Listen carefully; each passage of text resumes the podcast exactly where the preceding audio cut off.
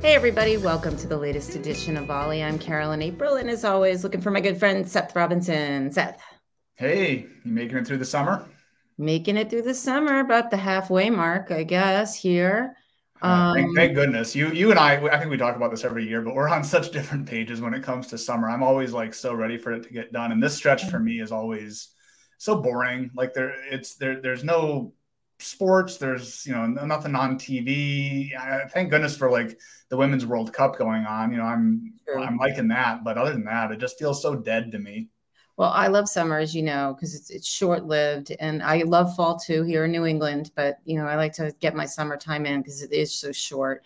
But I will agree with you on the dearth of sports during this month of August. It's uh it's you know i guess football is starting to, to kick in but yeah it is a little it is a little dull. And now we have the hollywood actors and writers strike. So yeah. if you were thinking there was a pipeline of new programming that was getting built up right now so that we'll have lots to watch in the fall that won't be happening either. So um yeah we could have to be getting creative with our entertainment choices going yeah, forward. Yeah, I, I, don't think you're you're not much of a movie goer, like to the theaters, right? I'm not. A, well, I don't like Marvel movies really. So well, I mean, now there was the whole Barbenheimer thing. You know, did you uh, yeah, no, I, one of those? I will go see Barbie, and I'll definitely see Oppenheimer. I don't know if I'll see them both in the theater, but um, yeah, they're on my they're on my radar. I occasionally yeah. I occasionally make an exception. So yeah. Yeah, yeah I, I haven't been to see either one of them either, um, and I can't imagine I'm going to make it to the theater for them. But yeah, maybe. Well, yeah, maybe we can watch Barbie together sometime. You know. Yeah, yeah we'll do it. Have a causing a, lot of volley. It's very controversial this Barbie movie, so I, I, do have to see it for that reason. Yeah. Anyway, we digress as always. Um, today we are fortunate enough to have a guest on Volley, and she happens to be a member of the CompTIA board of directors. So that's also exciting. So she's one of the CompTIA family. Uh, this is Jabu Dayton. And Jabu is the principal of Jabu HR. And I'd like to welcome you today to join us here on our little podcast. Hi. Thank you. I'm super excited to be here with you both. Yeah, thanks for joining us. Yeah, we're really excited to have you. So, welcome aboard. Um, well, hopefully, this will be nice and painless for you. But we are going to talk today about um, trends in the workforce and as we know comptia follows workforce issues from you know all angles and um, pretty exhaustively and um, we're very much you know tied in and tapped into what's going on with the tech workforce and people who are interested in tech careers we also follow what's going on with companies in the tech industry, um, in particular the channel and the managed services space. And we recently, on the research team, have collected some data about some of the trends going on around workforce issues, whether that is recruitment, retention, culture issues, um, and beyond training. That's another one um, going on in the MSP space. So I thought we would have you here. You're an expert in the HR area. Talk a little bit about some of the workforce trends in the tech industry in general, what's going on, and then maybe we can narrow some of the topics down to what's we're seeing in the MSP space. But I will, um, I will say, having looked at the data, you know, the MSP space mirrors a lot of what's going on, generally speaking, um, with the tech workforce. Um, so welcome aboard. Um, I thought we'd talk a little generally, if you want to give us a, a sense of where oh, of the things that you're seeing right now, um, from some of the challenges and some of the maybe the the newer innovations or opportunities that are going around uh, uh, going on within the HR function of a technology mm-hmm. of a technology company. Thank you. Yeah, it's a really fascinating time, right? So we came through COVID where um, yeah. For some people, work expanded and exploded, which was true for myself and my company.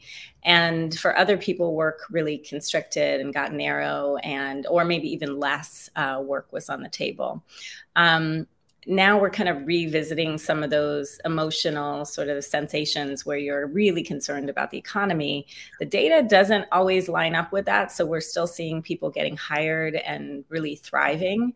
Um, but there's still kind of a a sense that people have that something's going wrong and they they are a little concerned about it and they want to take the steps that they need to take to ensure that they're in a good position that they're getting paid the most that they can get paid so uh, oddly enough um, I think we're actually still seeing people doing really well, but they have a sense that they're not. So that's informing some of the decisions that they're making.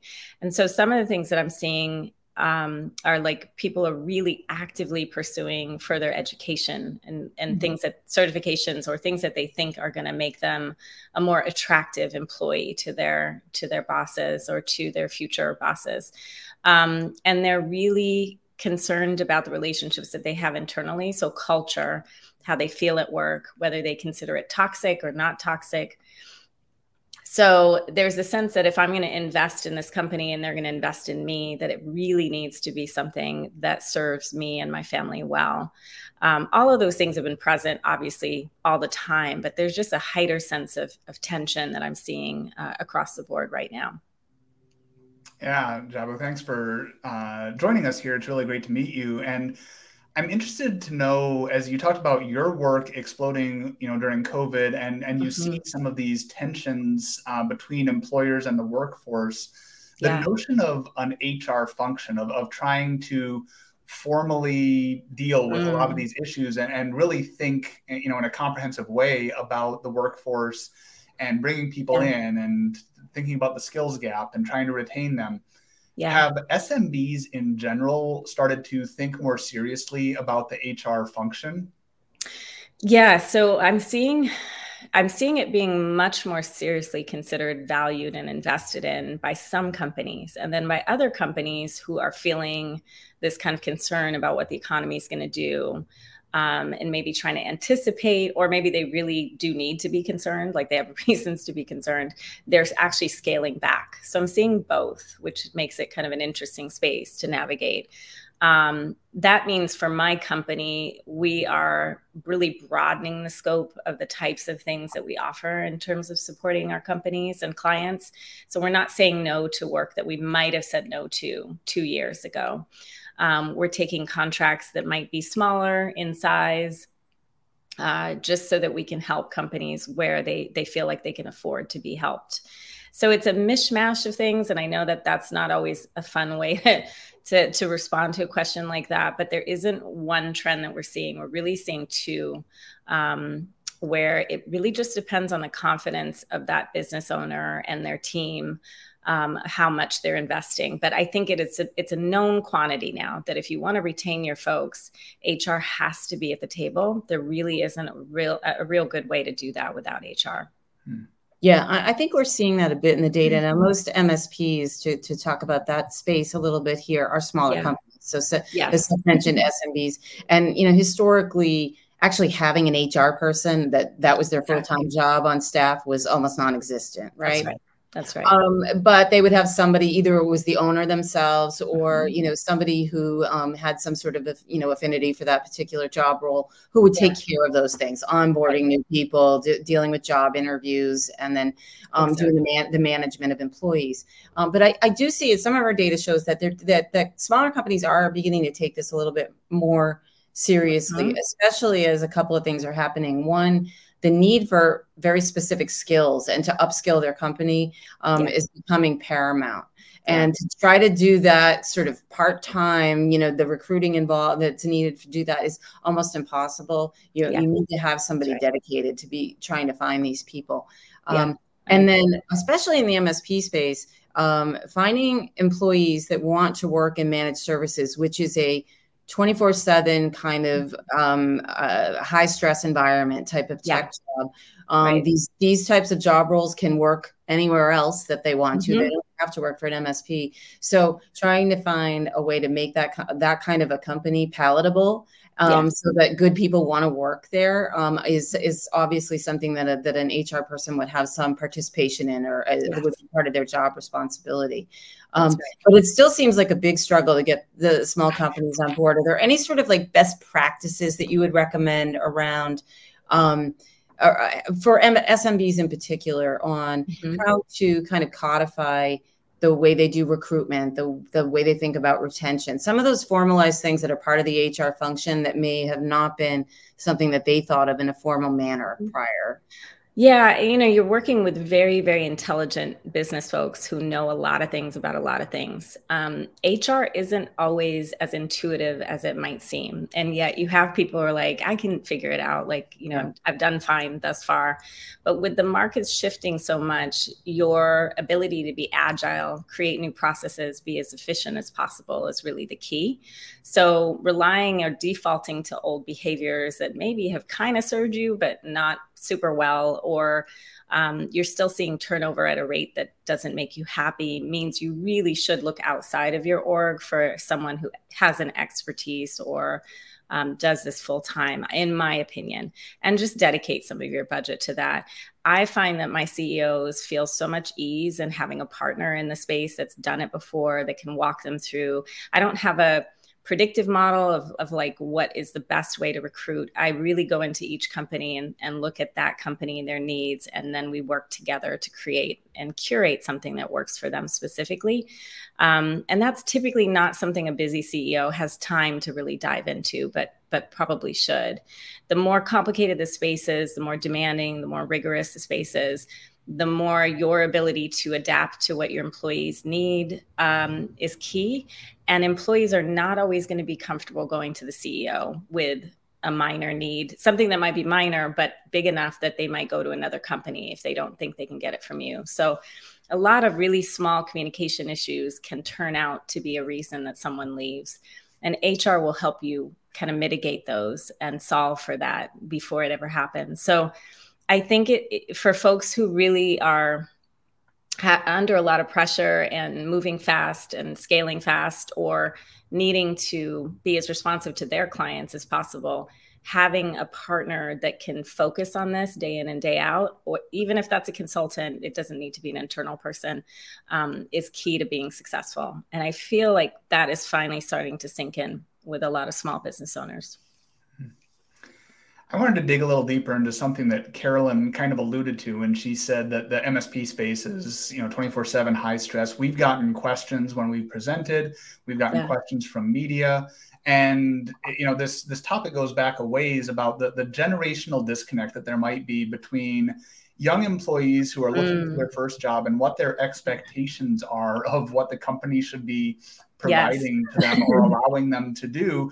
versus what the company is expecting. I've got kids yeah. of my own that are starting to get into the workforce, and I'm seeing this firsthand where you know their yeah. imagination has a job and a company that treats them a certain way and right. that's typically not what they're finding out there and, and i think a lot of companies are making adjustments but there's only so far that they're going to go and, and i think as carol and i have talked about this uh, on some interviews and, and to reporters, we've kind of said that it's not necessarily that the power is sitting with the employees these days because ultimately mm-hmm. people still need jobs right That's but right.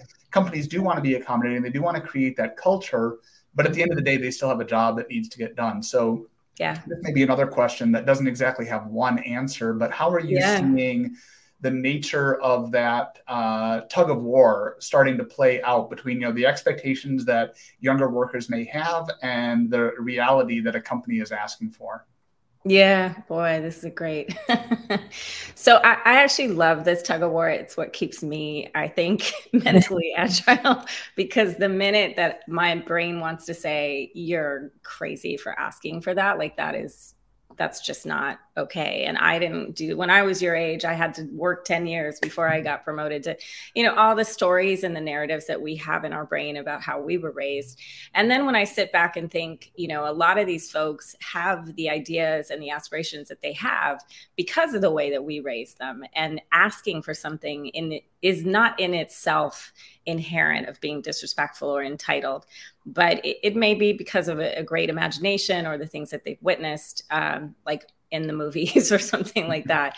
So it's our job, I think, to be really transparent about what their career path looks like at this particular company, right? And small companies have a hard time offering this sort of um, aspirational, uh, promotional sort of step stepping stone experience that some of the younger folks may want or some generational folks may want because there may not be anywhere to go. Like you're you're here. We need you here. Like we really need you in this role.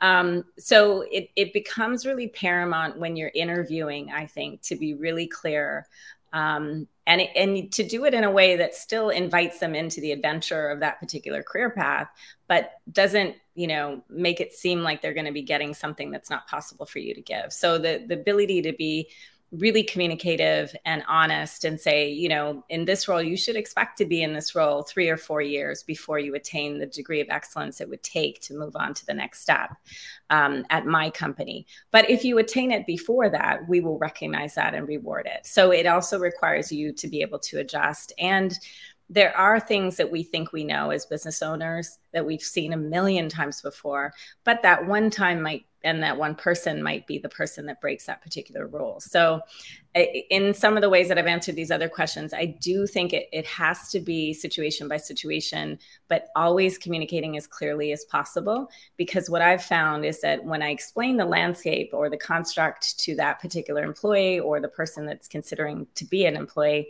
they kind of settle into it and then we don't have to have a monthly conversation about their compensation raising or the promotion that they want to have. Um, they understand the lay of the land. They understand how they're going to get to the next step or what further education they need to achieve. And it kind of puts it back in their wheelhouse. And now they can relax and focus in the way that I'm hoping they can on the work. Mm-hmm. So it does take some additional time. And again, like that's that's something that not every busy CEO or business owner is going to have. So who is going to do the work of sitting with your employees and talking them through that from the first touch, which is the recruiting and the interviewing stage, all the way through their employee life cycle. So, just getting the support and the resources that you need as a business owner, I think is really key. I, I, know even for myself with my own team, finding the patience to have those conversations more than once can can be quite a, an ask. So it's pulling that out of yourself or finding a partner that can do it for you. Yeah, I, I can imagine with small companies in particular, it can be very challenging. One of the retention data points that we had with our study was, you know, what is the number one challenge that you have to retaining employees? And we had this long laundry list of things you could choose from. Far and away, the number one thing was um, salary. And so it's really hard to fight salary. Um, you can, you know, so, uh, you know, I wonder what some of the tricks of the trade are for, you know, small mm-hmm. companies trying to keep the best players on their team and yet you know the, the the team across the street is in a bigger market and they can offer a much mm-hmm. higher you know a higher salary contract for them um, that's right uh, and so you had mentioned at the very beginning how uh, candidates, job candidates today, and, and, employees are getting lots of doing a lot of training, professional development, attaining mm-hmm. certifications mm-hmm. to try to better themselves. Is this something one of the tricks of the trade that perhaps the employer then should focus on to be helping their employees themselves, giving them that training, sending them off to get those certifications, doing those yeah. professional development things that can perhaps, um, you know, soften the blow of not being the most competitive on the salary front. Absolutely. Um, people want to feel like they're investing in a place that's investing in them. And that means all of the little things as well, right? T- treating your people well, being kind, all of those things that sometimes can be hard when we're scaling rapidly. Um, but if you want people to stay with you long term, there needs to be a narrative that makes sense to them about why they would do that. And you may have to refresh that quite a few times. So mm-hmm. engaging with them asking them what they want and then also stating what you need. Like i need this certification for you to go into this next role. And either i'm going to provide that for you as a business owner or that's something i need you to go out and get on your own. There's benefits to both I do think companies need to be much more creative um, in thinking about what they're actually offering. Like we can get very um, settled in our ways and thinking, well, they should be happy to work here. And yeah, they can go there and make more money, but like they're not going to have a good time. But for people who have less experience in the workplace, they may not equate the cultural experience of an internal, you know, company. They may think the money is worth it Mm-hmm. So they may find out that that's not true, as all of us have. But by that time, they've already left you, and you're now having to spend money on hiring someone else and finding someone else. So, again, like if you can just from the very first day have a plan out, like for this role, here are the stages of growth education certification that I need this person to have on their journey. And for some people, that may be at the six month mark or the year mark, but so that you have like a whole menu for them to choose from. And then it's up to them. And there's some people who will be very happy being that worker bee and staying at level one. And then you're always going to have people who um, are super ambitious and they want to continue growing and learning, and they will be self propelled to do that if you explain what's required clearly. And what about uh, building skills? You know, the sort of the last thing mm. that I've mm. got on my mind here, you know, as as we're talking about retention uh, yeah. and and trying to give employees that pathway is actually investing in the skills. You know, you mentioned that an, an employer might identify a certification that they need, and they, they might yeah. be able to be transparent about here's what we're going to do for you, or here's what we need you to do for yourself. But are are you seeing any kind of trend toward employers thinking more about internally building those skills rather than expecting to always find the perfect candidate or rather than always mm. expecting you know the candidate to kind of do it on their own are, yeah. are they finding that investing in skills themselves is something that's really going to help not only retention but kind of help business objectives as they're able to close those skill mm. gaps absolutely i think it's a great question um, promoting from within i and i don't know that there's actual data data to reflect this but it has to exist somewhere. But i think is one of the key elements to retention. Uh, i think people just observing someone else being promoted that's on their team is something that can be incredibly inspira- inspiring right? So it's important to remember that always bringing out outside people is not necessarily the solution. You probably have what you need on your team again, do you have the time, the energy, and the resources to develop them, or do you need support to do that? And I would say in most cases, it, to to company, as crazy as it sounds, because it's so expensive not to invest. I think um, they still sometimes just because they're moving fast and they need things to work in a certain way, or they're used to being successful in a certain way. The idea of like taking the time to build out those skills internally there's sort of a fantasy that you can go out and find it pre-baked but I, I, don't think that's necessarily always the case.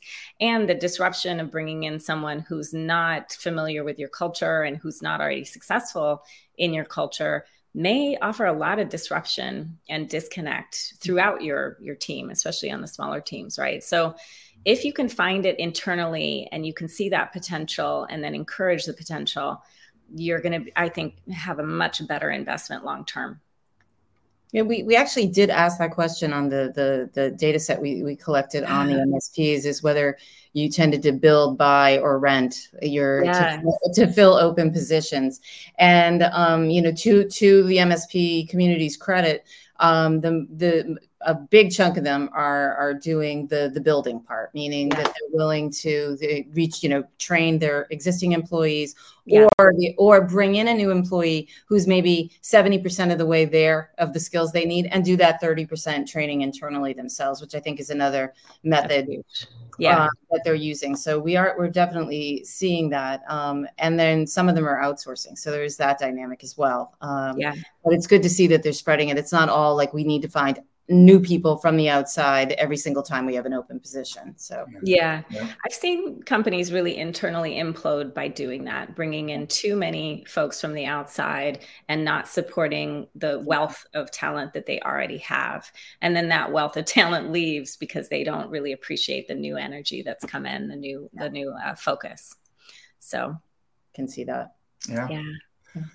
Well, I think that's a good place to wrap it up. Uh, Jabu, thanks so much for lending us your insights and your expertise, uh, the things that you're actually Thank seeing you. out there to go along with our data. We really appreciate it, and uh, yeah. uh, and hopefully we'll have you on the podcast again at some point if we're talking about workforce stuff. That'd be great. That sounds great. Thank you both. This was really fun. Yeah. So thanks as always to our producer Andrew McMillan and Carolyn. I'll see you on the next episode. You will. Have a good one.